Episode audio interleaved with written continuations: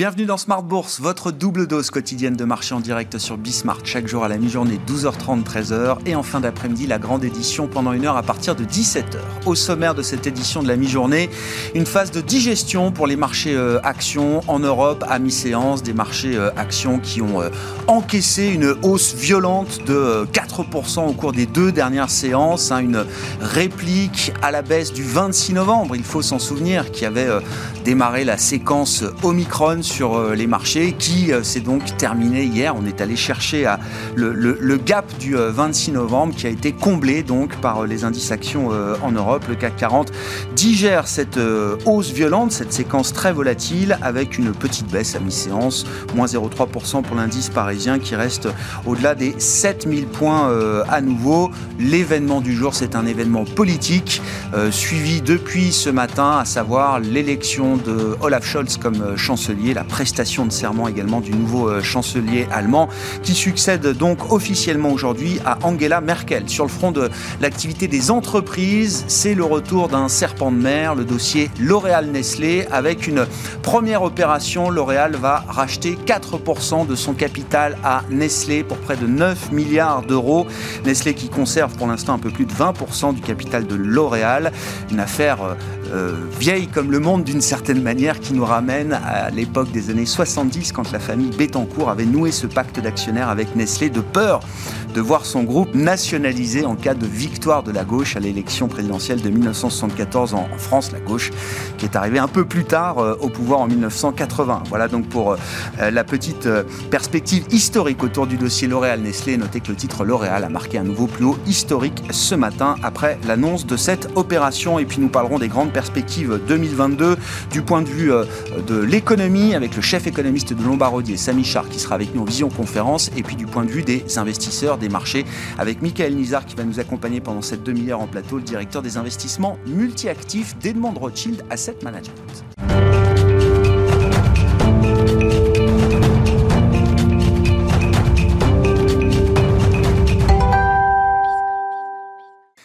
Les marchés qui sont entrés aujourd'hui dans une phase de digestion après les mouvements violents des euh, derniers jours, les infos clés à mi-séance en Europe, c'est avec Alix Nguyen.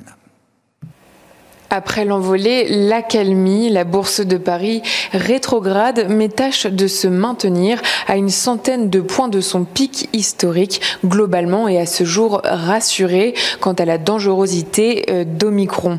Dernière info euh, en date d'après une étude sud-africaine, le vaccin développé euh, par Pfizer et BioNTech protège partiellement contre le nouveau variant. Cette même étude révèle néanmoins que les personnes ayant reçu deux doses du sérum de ou ayant déjà contracté euh, le Covid-19 sont en grande partie en mesure de neutraliser le nouveau variant.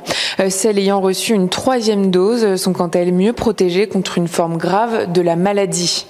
Albert Bourla, le directeur général de Pfizer, a pour sa part indiqué euh, qu'Omicron semble être moins agressif que les souches précédentes, mais nuance en revanche en précisant qu'il se propage plus rapidement et pourrait ainsi donner lieu à de nouvelles mutations.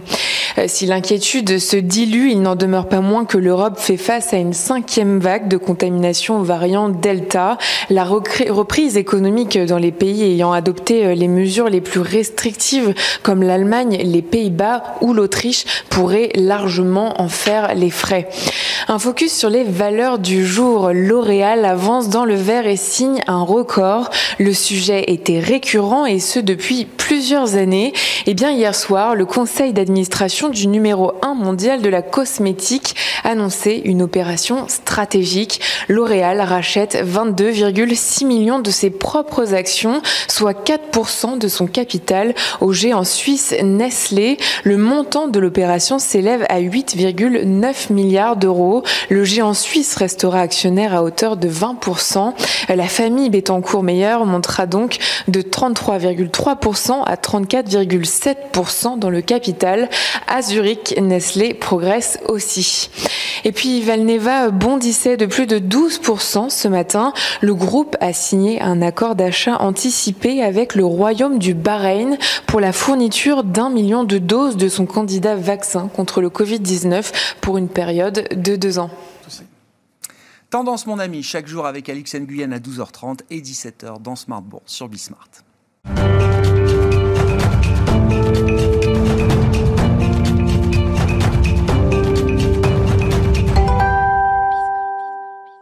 C'est la période de l'année où nous euh, détaillons quelques-unes des grandes perspectives pour 2022 sur la partie macroéconomique. C'est Samy Char que nous retrouvons euh, à distance depuis la Suisse. Bonjour Samy, merci beaucoup d'être avec nous en visioconférence, chef économiste de Lombardier. Après le choc pandémique de 2020, la reprise fulgurante de 2021, quelle va être l'histoire clé de 2022 selon vous, euh, Samy? Eh bien, la continuité, euh, c'est un tout petit peu tôt pour euh, imaginer un cycle aussi court et donc des euh, tendances de fin de cycle dès 2022. Bien sûr, on sera dans une année un peu moins flamboyante que 2021 parce qu'on n'est plus dans le rattrapage, mais enfin, on a quand même une dynamique cyclique assez forte derrière nous. Les indicateurs économiques sont quand même solides, donc on a un vent dans le dos quand même en, entrant en 2022. Et on a des fondamentaux qui restent bons, euh, des euh, profits de société records, donc des entreprises qui sont bien positionnées pour continuer d'embaucher et d'investir. On a un taux de chômage bas, donc les tendances de consommation sont favorables. Toujours quand même une forme de, de, de soutien fiscal. Donc au fond, un environnement de croissance qui reste quand même relativement constructif. Quels sont les, risques associés à ce, scénario de, croissance au-delà du potentiel, hein, pour dire les choses euh, l'an prochain, euh, Samy? Oh là là, je vous vois venir, euh, Grégoire, avec cette question sur l'inflation, bien sûr, qui est un petit peu sur, sur toutes les lèvres. C'est vrai. le, le sentiment, c'est qu'on va rester dans un environnement d'inflation assez élevé en 2022. Notre sentiment, c'est en aucun cas, en aucun cas aussi élevé que ce qu'on vit actuellement, simplement parce qu'aujourd'hui, il faut comprendre tout ce qui peut contribuer à de la pression sur les prix en 2021 a contribué a de la pression sur les prix, des éléments d'offres comme euh, le fret maritime, euh, les euh, coûts de l'énergie et évidemment les goulots d'étranglement avec les microprocesseurs. Et au niveau de la demande, il ne faut pas oublier qu'en mars dernier, donc il n'y a pas si longtemps, on a eu 1900 milliards de stimulus aux États-Unis. Tout ça a généré quand même une pression sur les prix un peu inhabituelle. L'année prochaine, on va rester dans un environnement d'inflation élevé, mais enfin, on sent bien, le fret se normalise, les coûts de l'énergie sont aussi en train de se normaliser, les usines asiatiques ont rouvert et on le sent chez les constructeurs automobiles, euh, la problématique des microprocesseurs semble davantage derrière que devant. Donc un environnement d'inflation quand même un tout petit peu plus bénin en 2022, même si, même si euh, euh, on va continuer d'avoir un peu d'inflation. Et quand on regarde effectivement alors ce couple croissance-inflation, la croissance nominale qui va être très élevée euh, l'an prochain, euh, Samy, du côté des, politiques monétaires et des banques centrales, est-ce que c'est une situation euh, confortable sur le plan de la croissance nominale pour commencer justement à normaliser sans provoquer de choc économique ou de choc de marché? Ou est-ce qu'il y a quand même peut-être le risque d'une erreur de politique monétaire à un moment à travers l'année 2022 non, je, pense que l'histoire est, plutôt favorable. Le patient économique, qu'il soit européen ou américain, va quand même mieux. Et donc, ce patient allant mieux, c'est normal de résorber un petit peu le dosage médicamenteux. C'est vrai, Jérôme Powell aux États-Unis, en tout cas, a euh, très clairement euh, durci un petit peu sa communication sur le rythme à laquelle il voulait normaliser la, la, politique monétaire américaine. Donc nous, on voyait les choses quand même se faire de manière un peu plus graduelle. Il y a eu un rappel à l'ordre, il faut le prendre en compte. Et effectivement, on va quand même avoir des hausses de taux dès l'année prochaine. Notre sentiment, c'est que encore une fois, l'économie est suffisamment robuste pour encaisser le début d'un cycle de resserrement monétaire aux États-Unis. Si ce resserrement va trop loin, peut-être qu'on pourra parler d'erreur de politique monétaire, mais enfin, je ne pense pas que deux, trois, voire quatre hausses de taux dans les deux prochaines années soit nécessairement un, élément à remettre en cause l'expansion économique et de marché. Il y a euh, une grande inconnue toujours hein, dans le, scénario euh, macro pour l'an prochain en l'occurrence, c'est euh, la Chine avec un poids économique évidemment majeur. une année 2021 qui a été une année d'ajustement violent, on va dire, pour l'économie chinoise, pour les entreprises chinoises, celles en tout cas ciblées par les, nouvelles mesures réglementaires de, de Pékin. Qu'est-ce qu'on peut imaginer des intentions du pouvoir chinois en matière de croissance et de soutien à la croissance peut-être pour 2022, Samy? Oui, Grégoire, ça semble énormément se clarifier et s'apaiser quand même du côté chinois quand on se projette en 2022.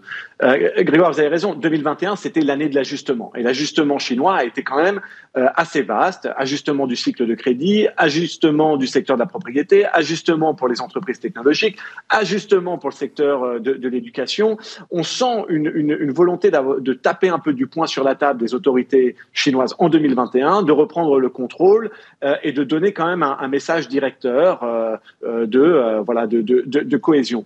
Pourquoi est-ce qu'ils ont fait ce message en 2021 Parce qu'évidemment, 2022 est une année totalement différente.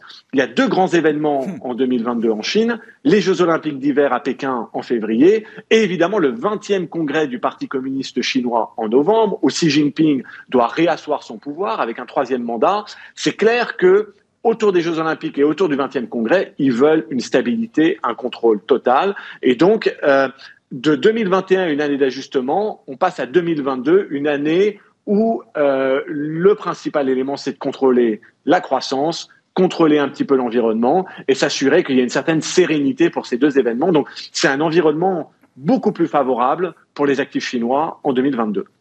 Et puis la question climatique aussi, alors qui n'a jamais été aussi présente et qui s'invite également dans le travail des prévisionnistes euh, désormais, euh, Samy, la, la, question étant de savoir, parce qu'on on commence alors, euh, j'essaye de ramener les horizons de temps vers quelque chose d'un peu plus euh, visible pour nous, euh, êtres humains, parce que on peut se projeter sur 2030, 2050, mais le prévisionniste, il regarde les choses à 2, 3 ans, 5 ans peut-être, quand il fait un travail un peu, un peu prospectif. comment vous intégrez l'aspect climatique désormais dans l'équation économique?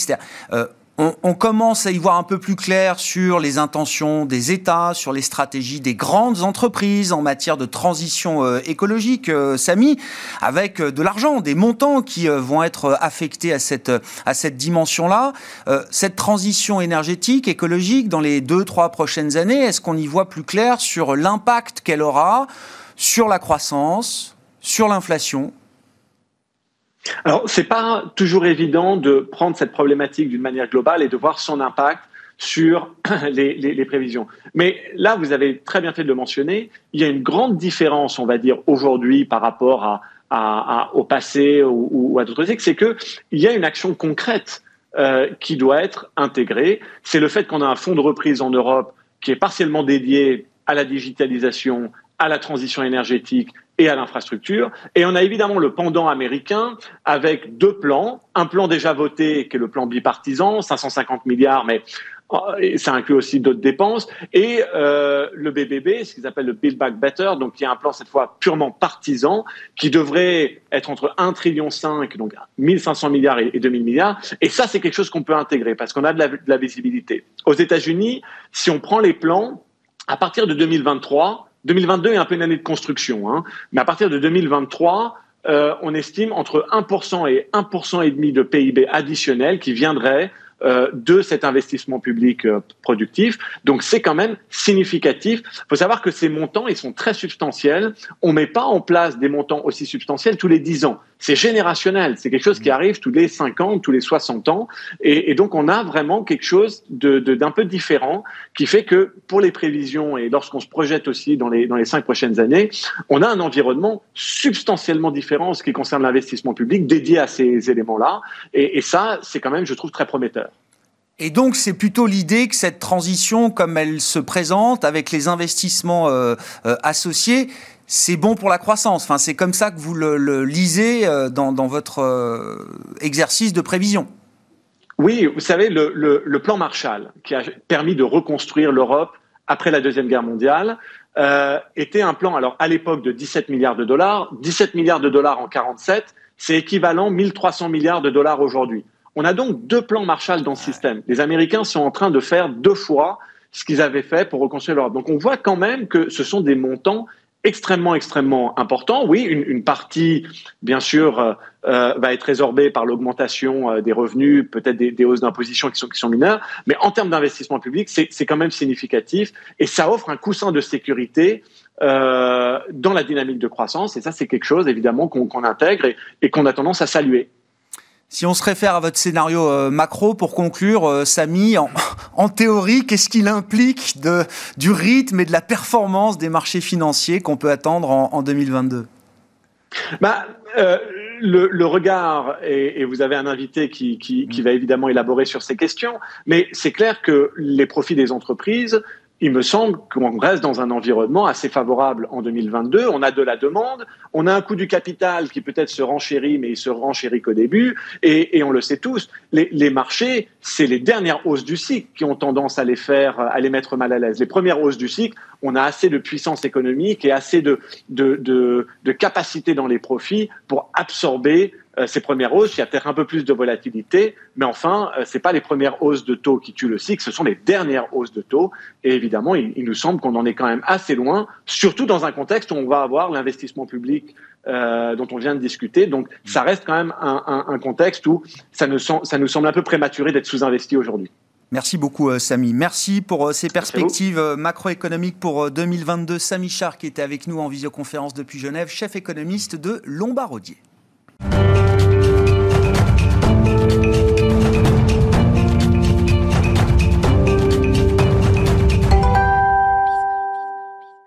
Poursuivons la discussion en plateau avec Michael Nizar, je le rappelle, directeur des investissements multi-actifs d'Edmond Rothschild Asset Management. Bonjour Michael. Bonjour Grégoire. Bienvenue, ravi de vous retrouver. Euh, on poursuit la discussion. Alors, avec le sujet inflationniste, qui est évidemment le phénomène marquant de cette année 2021, euh, phénomène tel qu'on ne l'a plus observé depuis euh, des décennies, il faut bien le, le rappeler. Justement, si on essaie de prendre un peu de recul sur ce phénomène inflationniste, qu'est-ce que vous en dites après huit mois d'accélération de l'inflation, de surprise à la hausse sur euh, l'inflation. Euh, et comment est-ce que vous comprenez la manière dont ce phénomène impacte euh, aujourd'hui et peut-être demain encore la dynamique de marché? Effectivement, la, surprise euh, cette année, c'est l'inflation en dehors de la Chine. Si on se retourne sur, euh, sur cette année qui, s'achève, euh, on se rappelle effectivement qu'au milieu de l'année, les prévisionnistes donnaient déjà un pic d'inflation autour de 4%, alors qu'on était déjà sur 5%.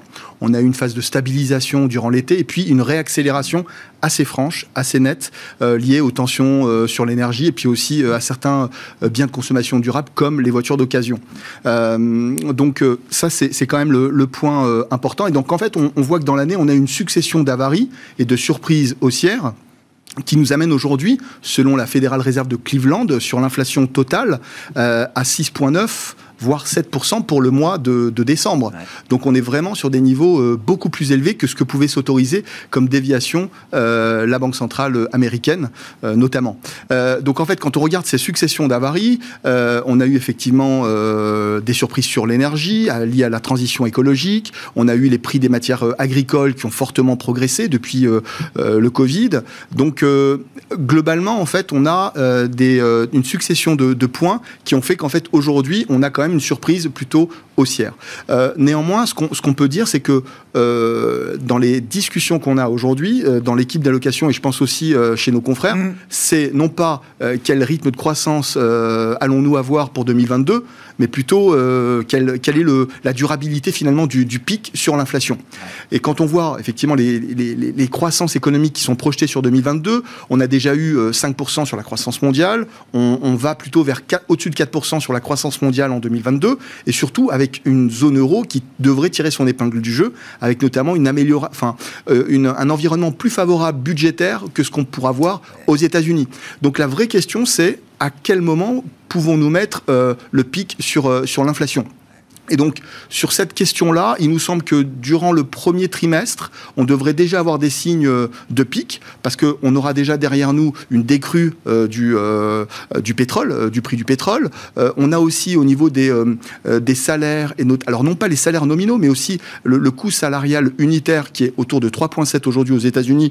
On le voit plutôt piquer autour du mois de février-mars pour ensuite diminuer. Et quand vous regardez du, du côté de l'Europe, on a une situation qui est quand même différente avec euh, euh, une, une, modération au niveau du pouvoir de renégociation. On a eu déjà des phases de renégociation euh, dans le passé, 2004, 2008, 2012, 2019. À aucun moment on a eu une, une boucle prix-salaire qui s'est mise en place. Et donc il nous semble qu'aujourd'hui on est sur 1,4 de croissance des salaires en zone euro. Et on voit plutôt un pic aussi, euh, malgré le, la hausse du. Plus bas, ce qui est un plus bas, c'est la série des salaires négociés. Moi, que j'ai regardé au troisième trimestre, effectivement, c'est 1,35, 1,40% de progression.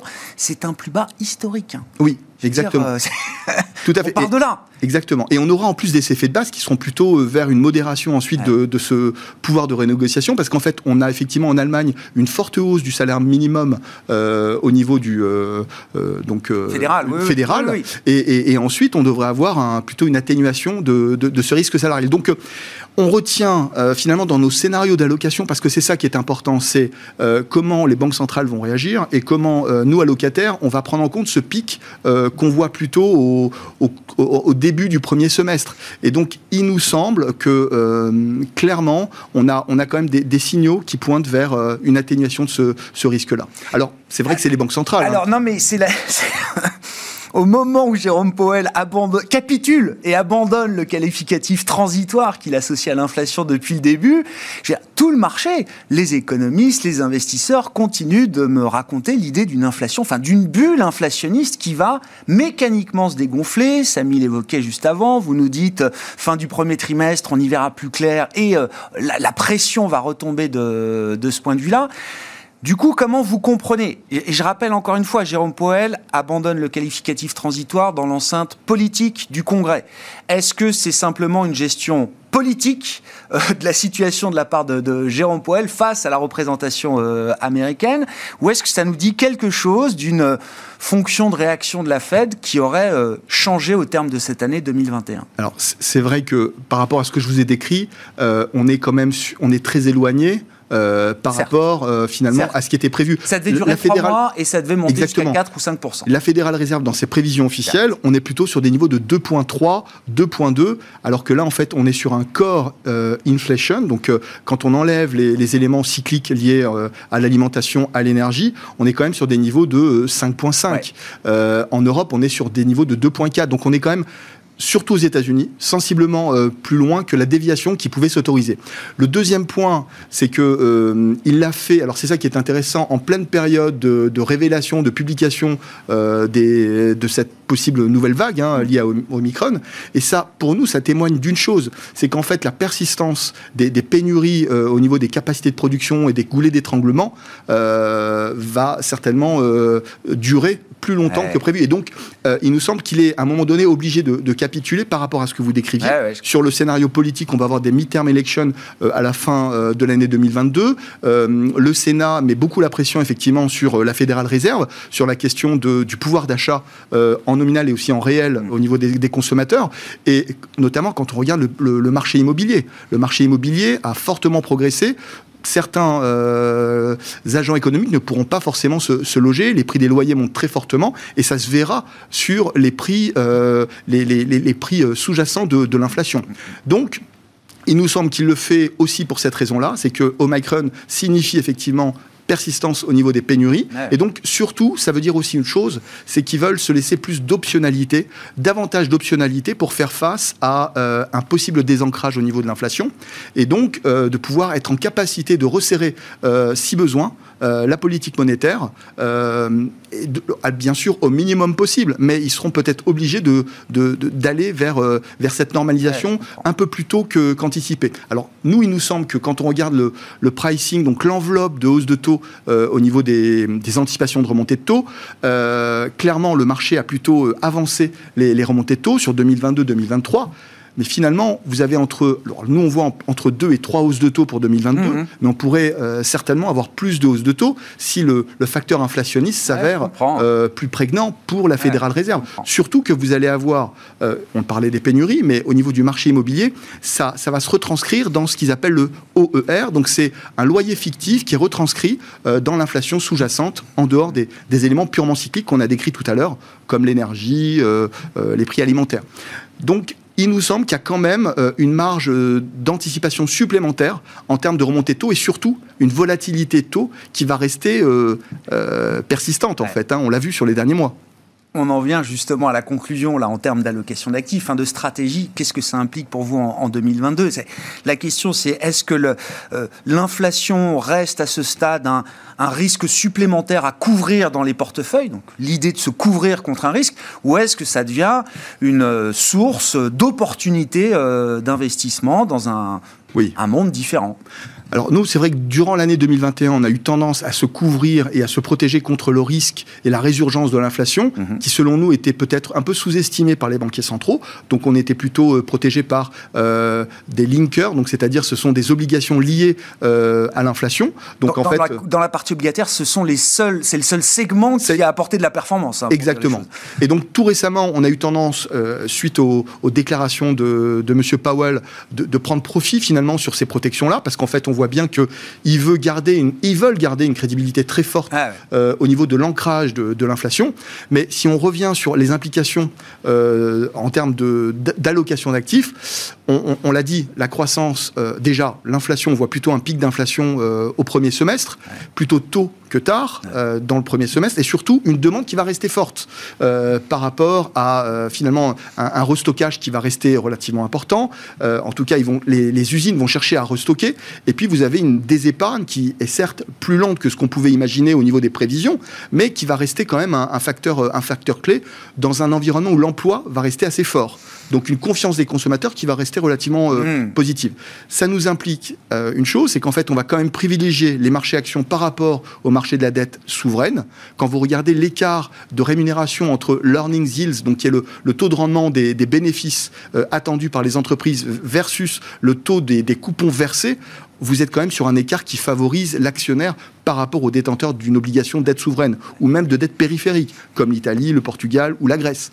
Euh, donc ça, c'est le premier point. Quand on regarde et on zoome un petit peu sur la partie action, on va plutôt chercher... Alors, euh, premièrement, on pense que ça va être une année de dispersion très forte. On l'a pas eu l'année l'année 2021. Finalement, là où on pouvait s'attendre à un rattrapage de certaines valeurs des côtés, parce que le cycle euh, a été effectivement en plein rattrapage. Finalement, ça a été plutôt décevant. Même l'Europe a été euh, plutôt décevante à ce titre-là. L'Europe a progressé, mais les États-Unis ont progressé tellement plus que l'écart de valorisation entre voilà, ces deux grands marchés reste Exactement. très important. Mais il nous semble quand même que là où le levier opérationnel est élevé, c'est euh, sur deux zones, l'Europe et le Japon vous avez quand même des taux de profit qui vont être euh, quand même relativement forts. Et si vous enlevez la partie levier financier des entreprises, quand vous regardez la partie chiffre d'affaires et marge, ces deux euh, points vont rester soutenus par une inflation qui va rester forte, mais pas trop forte, sans dérapage, hmm. euh, et donc des marges qui vont rester quand même relativement soutenues. Donc Europe et Japon, surtout avec un goût pour euh, la qualité, euh, malgré tout, c'est-à-dire sans aller vers les entreprises les plus endettées. Et puis, euh, nouveauté dans nos allocations d'actifs, on a de plus en plus tendance à regarder le monde émergent par région, et notamment le duo Inde et Chine. Ah. Euh, il nous semble que la Chine et l'Inde peuvent vraiment se compléter dans une allocation. L'une, comme l'Inde, s'est vraiment révélée, euh, a changé de statut mm. euh, par des performances boursières exceptionnelles, mais alors que la Chine est plutôt dans une phase où on va devoir rattraper. Donc il nous semble qu'il y a une bonne complémentarité entre ces deux zones. L'Inde, Bon sujet, ça m'intéressera qu'on développe peut-être un avec peu plaisir. sur l'Inde en, 2022. Oui, avec grand plaisir. Merci beaucoup, Mickaël. Merci d'être venu pour cet exercice de perspective 2022 hein, sur les marchés, bien sûr, c'est la période qui le veut. Michael Nizar qui était avec nous en plateau, directeur des investissements multi-actifs d'Edmond Rothschild Asset Management.